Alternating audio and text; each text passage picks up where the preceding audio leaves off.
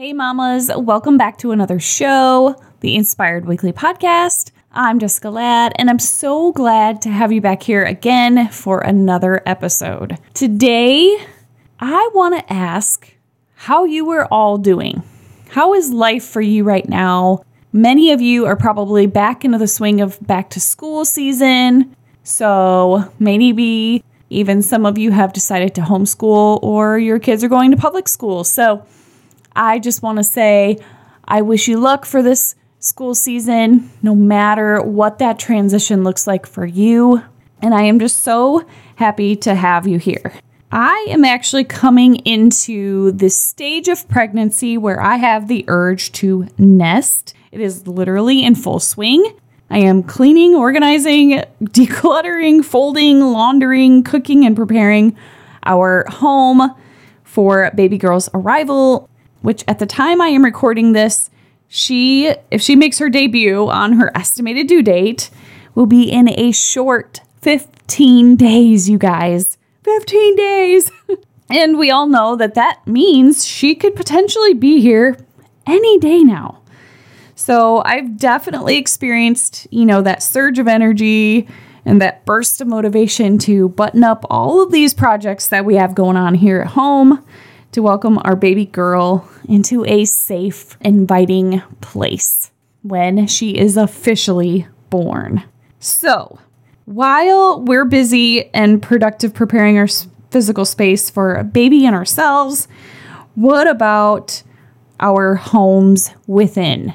Since I've kind of been going a little bit crazy with my physical space, with decluttering and organizing and cleaning up of things and making sure everything's ready, I kind of thought about our homes within, finding a place to dwell within ourselves. You know, as much as we want a safe physical environment, we want our spaces to maybe look clean and organized and welcoming. I don't really think too many of us think about that same thing for our inner dwelling, that safe haven, that emotionally stable place because I do believe that our home within and finding a place to dwell is more than just scouting out a physical space. You know, it's a mental preparation to give some more thought to the mental and emotional work involved in finding a safe place to live within ourselves. That inner home that we long to inhabit,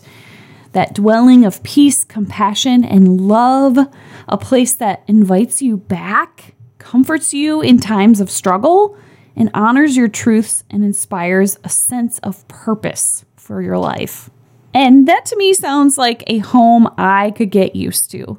You know, no criticism, no judgment, much like we want to feel all of this within the four walls of our physical space, that inner dwelling and our emotional and mental homes are often neglected. So, as I prepare for baby girl's arrival, I also want to be mindful of the safe place I can go within myself as the shift and transition into becoming a mama of two begins. Much like the stages of the messy diapers and the spit up, is the lack of sleep and exhaustion that proves imminent. It is of utmost importance to care for my home and clean up all the messes from the day, just as equally important as it is for me to clean up my thoughts and stabilize my emotional health. And I get it with every change in season and transition that we're going through, we don't know what the future holds for us.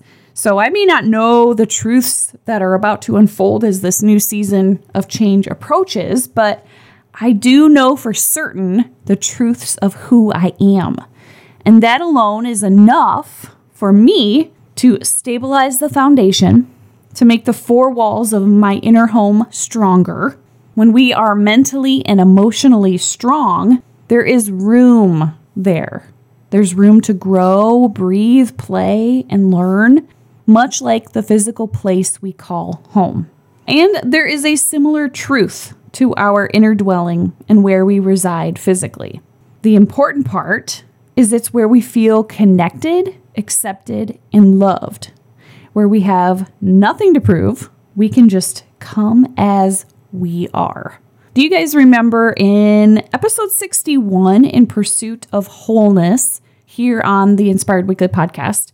I mentioned trying to be perfect and this overwhelming sense that I had to balance everything and have it all together. You know, you can feel like you have mastered it and that you've got it all figured out and it just looks wonderful from the outside, but you are struggling on the inside.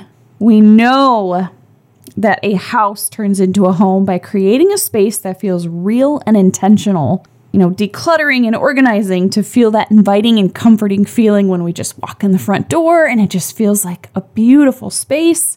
Well, what if we work to do this within ourselves too? You know, spend a little bit of time walking around the inner dwelling we've built ourselves, decluttering our thoughts and trying on new ones like we do for our overstuffed closets. Clean up our thinking like we do our dishes and messes from the day. Organize our truths and the stories we believe, much like we do our kitchen pantry. When we do that, there's always a place for everything and everything in its place. Whatever is old and out of date, it's just time to toss it out, you guys or let it go. So, I want to encourage you today to just look at the way you live your life. Is your space cluttered or is it empty? Is it really telling the story of who you are? Does it reflect who you want to be? With our home, the physical one where we lay our heads down at night and we cook our meals, we're making that our own. You know, we hope to put pictures on the wall this time to showcase our life, we want it to be a place to express our creativity. I actually just helped my son paint his bedroom. We want him to be able to know that his room is his space, his place to feel that comfort and welcoming and inviting feeling when he wants to go in and play. So we have let him express his creativity by choosing what he wants to have in his bedroom. And that makes total sense, right? Allowing your kids to express themselves by letting them have the flexibility and the freedom to do that with their own bedrooms, with their own room in the house. Because us as adults, right? The moms and dads of the family, we've got reign over the whole rest of the house.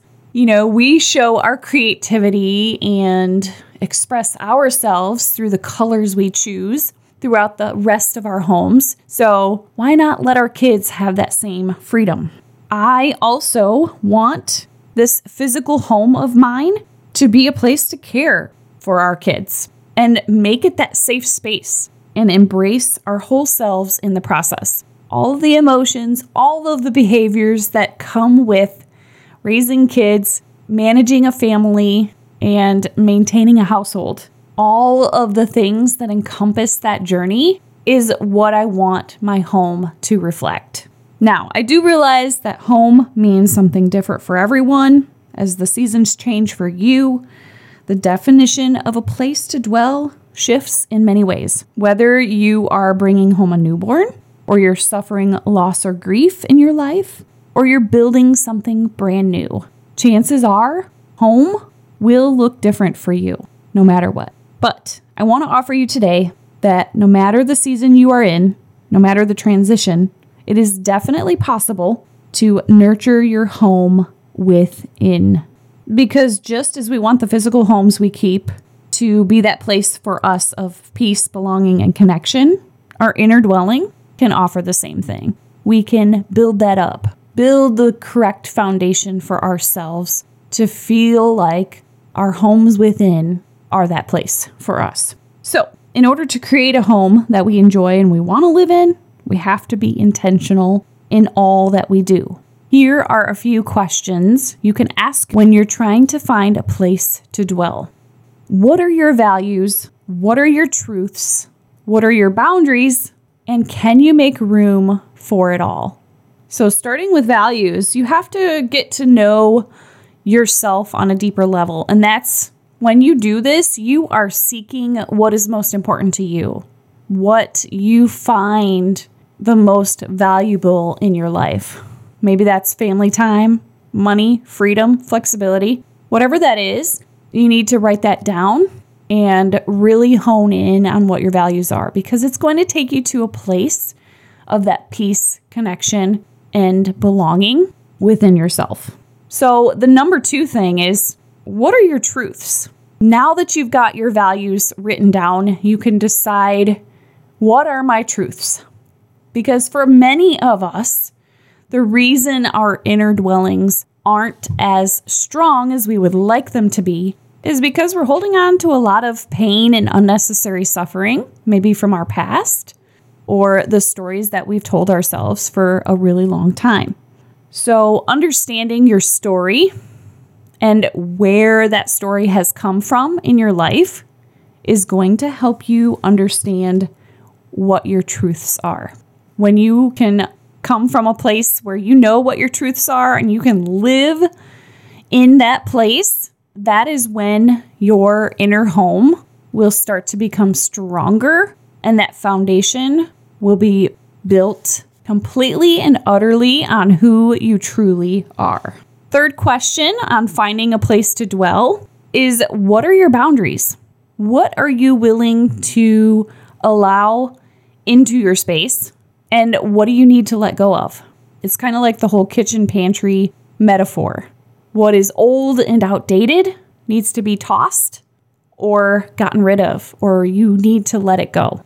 So now that you know your values and you know your truths, you know what stories you've been trying to tell yourself for so many years, what are your boundaries now? Where are you going to draw the line of what to allow back into your home? I think for many of us, including myself, I find it super hard to declutter, clean, and then organize and keep it that way because there are things I think or I feel like I need to bring back in. So, as with our physical spaces, and we want to keep them minimal, maybe, that's exactly what we're doing here when we're drawing the line in the sand. What are we allowing in, and what do we need to let go of? So, the last question, as part of finding a place to dwell within yourself, is can you make room for it all? Do we have to make room for it all? I think with any change, or transition we're making in our lives, we have to understand that the process is not going to be perfect.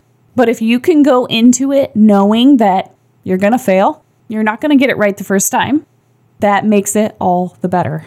This peace, connection, and belonging that we want to feel within ourselves, that transformation isn't going to happen overnight. I've talked about this before, like our transformation for the renovation of our kitchen that certainly did not happen in the snap of a finger. So, saying that we have to make room for it all is like telling ourselves that it has to happen in the blink of an eye, or we have to master everything there is to know about finding a place to dwell within. And, Mama, I am just here to tell you and encourage you everything worth doing or having is going to take you some time.